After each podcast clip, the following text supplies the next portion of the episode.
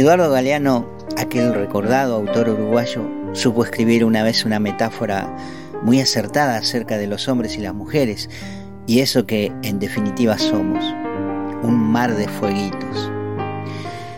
El texto dice que un hombre del pueblo de Nehuá, en la costa de Colombia, pudo subir al alto cielo y a la vuelta contó. Dijo que había contemplado desde allá arriba la vida humana y dijo que somos un mar de fueguitos. El mundo es eso, reveló. Un montón de gente, un mar de fueguitos. Cada persona brilla con luz propia entre todas las demás. Y no hay dos fuegos iguales. Hay fuegos grandes y fuegos chicos, y fuegos de todos los colores.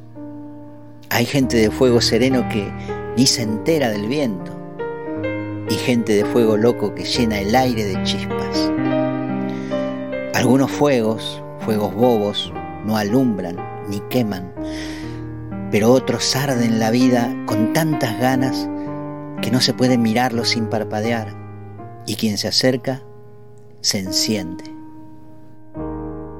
Y si tuviese que sumarle algo a estas magníficas letras para intentar armar el mensaje que quiero dejarte hoy, citaría otras muy bellas palabras que refiere el libro del Talmud. Aquel que salva una vida es como si salvara al universo entero. Porque ¿qué hay de valioso en el ser humano si no aprovecha las herramientas que Dios le dio para salvar o hacer el bien? Vos lo sabés. No se necesita mucho para hacer el bien. Con una sonrisa solamente podés cambiar el día de una persona. ¿Cuánto más logra un beso o un abrazo? Porque así como bien escribió el poeta, que todos somos un mar de fueguitos, hay algunos fueguitos que están como al límite de su potencia, a punto de apagarse. El mundo cruel le sopló encima con tanta furia que apenas se sostienen encendidos. Nosotros los conocemos, les vemos la cara todos los días, sentimos el calor de sus cuerpitos cuando los abrazamos. Tan frágiles que parece que se van a quebrar si los apretamos mucho, porque son niños, son almitas puras que no tienen la culpa de la suerte que les ha tocado. Cuando a Jesús un legista le pregunta qué debería hacer para entrar al reino de los cielos, el Señor cuenta la parábola del buen samaritano y deja a juicio del que le había preguntado la conclusión. Y este hombre concluyó sabiamente que el que se detuvo en el camino para socorrer al que lo necesitaba fue quien obró correctamente. Entonces Jesús responde al legista, ahora anda y hace vos lo mismo porque de esto se trata el reino de los cielos, de socorrer al que está herido, violentado o abandonado en el camino de la vida. Estos son los que salvan al mundo. Son ustedes. Somos todos nosotros que de una manera u otra, con nuestros carismas y dones, tratamos de salvar la vida de alguien.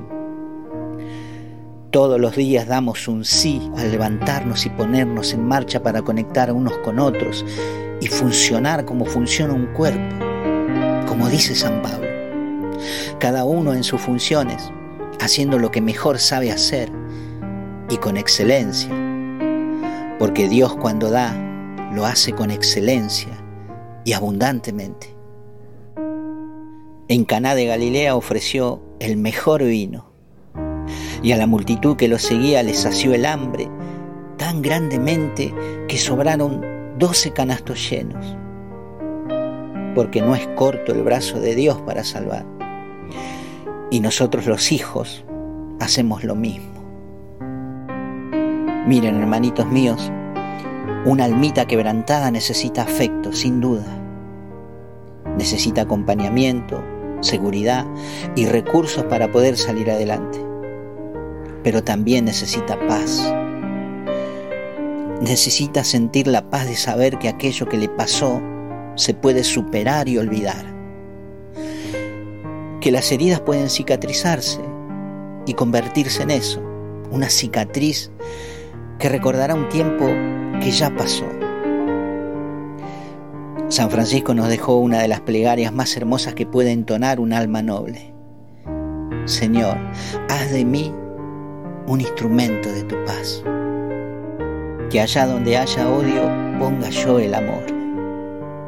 Que donde haya ofensa, ponga yo el perdón. Donde haya discordia, ponga yo la unión. Donde haya error, ponga yo la verdad que allá donde haya duda, ponga yo la fe. Y donde haya desesperación, ponga yo la esperanza. Que donde haya tinieblas, ponga yo la luz. Y donde haya tristeza, ponga yo la alegría. Que no busque yo, Señor, tanto ser consolado como consolar, ser comprendido como comprender, o ser amado como yo amar. Porque es dándose como se recibe. Es olvidándose de sí mismo como uno se encuentra a sí mismo. Es perdonando como se es perdonado. Y es muriendo como se resucita a la vida eterna. Si estas palabras pueden hoy tocar nuestros corazones, entonces nuestra tarea sí tiene sentido. Aunque en el mundo las injusticias no se acaben, no vamos a claudicar ni caer en la desesperanza. No nos vamos a desanimar, porque el fundamento sobre el que estamos parados es fuerte. Quiero terminar esta pequeña reflexión, hermanitos míos, tomando las palabras de Jesús escritas por el evangelista Mateo en el capítulo 25 de su libro, versículo 31 en adelante. Porque el día en que el Señor vuelva a buscar a su rebaño, dirá a los de su derecha, vengan a mí ustedes benditos de mi Padre, porque tuve hambre y me dieron de comer, tuve sed y me dieron de beber, era forastero y me recibieron, estaba desnudo y me vistieron, enfermo y me visitaron, preso y me vinieron a ver. Y aquellos humildemente dirán, Señor, ¿cuándo te vimos hambriento y te dimos de comer? ¿O sediento y te dimos de beber? ¿Cuándo fuiste forastero o estabas desnudo o enfermo o preso y te socorrimos? Y entonces el rey dirá, lo que hiciste por el más pequeño de mis hermanos, a mí me lo hiciste. El Señor te tenía predestinado desde antes de que nacieras para que seas su instrumento, instrumento de su paz. Y yo sé que a veces tus cuerdas se desafinan, que tu caja de resonancia parece que pierde fuerza. Pero no te preocupes ni tengas miedo, porque la música que hace Dios cuando te toma en sus manos es siempre dulce y armoniosa. Dios te ama, no lo olvides nunca.